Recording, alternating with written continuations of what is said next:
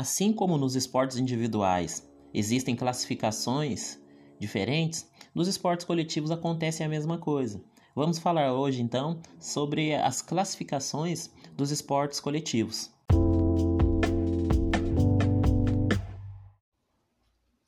A primeira classificação são os esportes de campo e taco.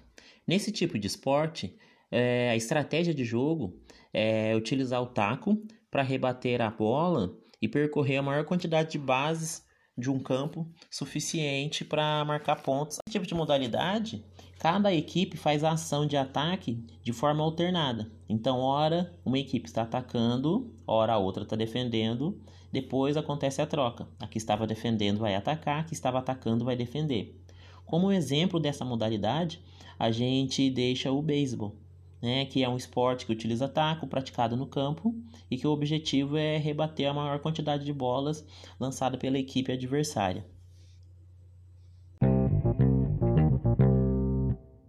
A segunda classificação são os esportes com rede divisória. Nesse tipo de modalidade, o objetivo é lançar, bater, rebater ou arremessar uma bola ou objeto por cima da rede em direção da quadra adversária. Nesse tipo de de modalidade, quando uma equipe está executando a ação, a outra equipe está se preparando para executar a ação de defesa. Né? Acontece então de formas alternadas, é, porque eu não posso invadir o meu campo adversário. Nesse tipo de exemplo, nesse tipo de esporte, a gente deixa como exemplo o vôlei, né? o voleibol, o vôlei de quadra ou o vôlei de praia.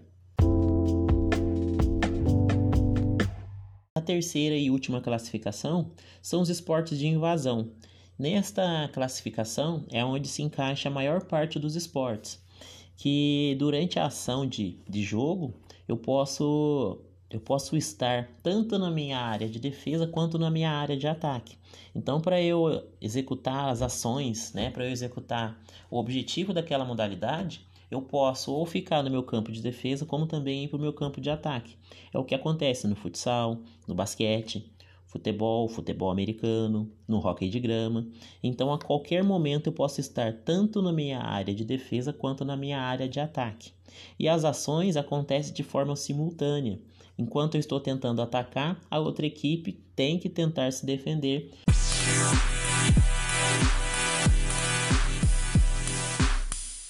Essas são as classificações dos esportes coletivos. São apenas três, portanto: os esportes de campo de taco, os esportes de rede divisória e os esportes de invasão.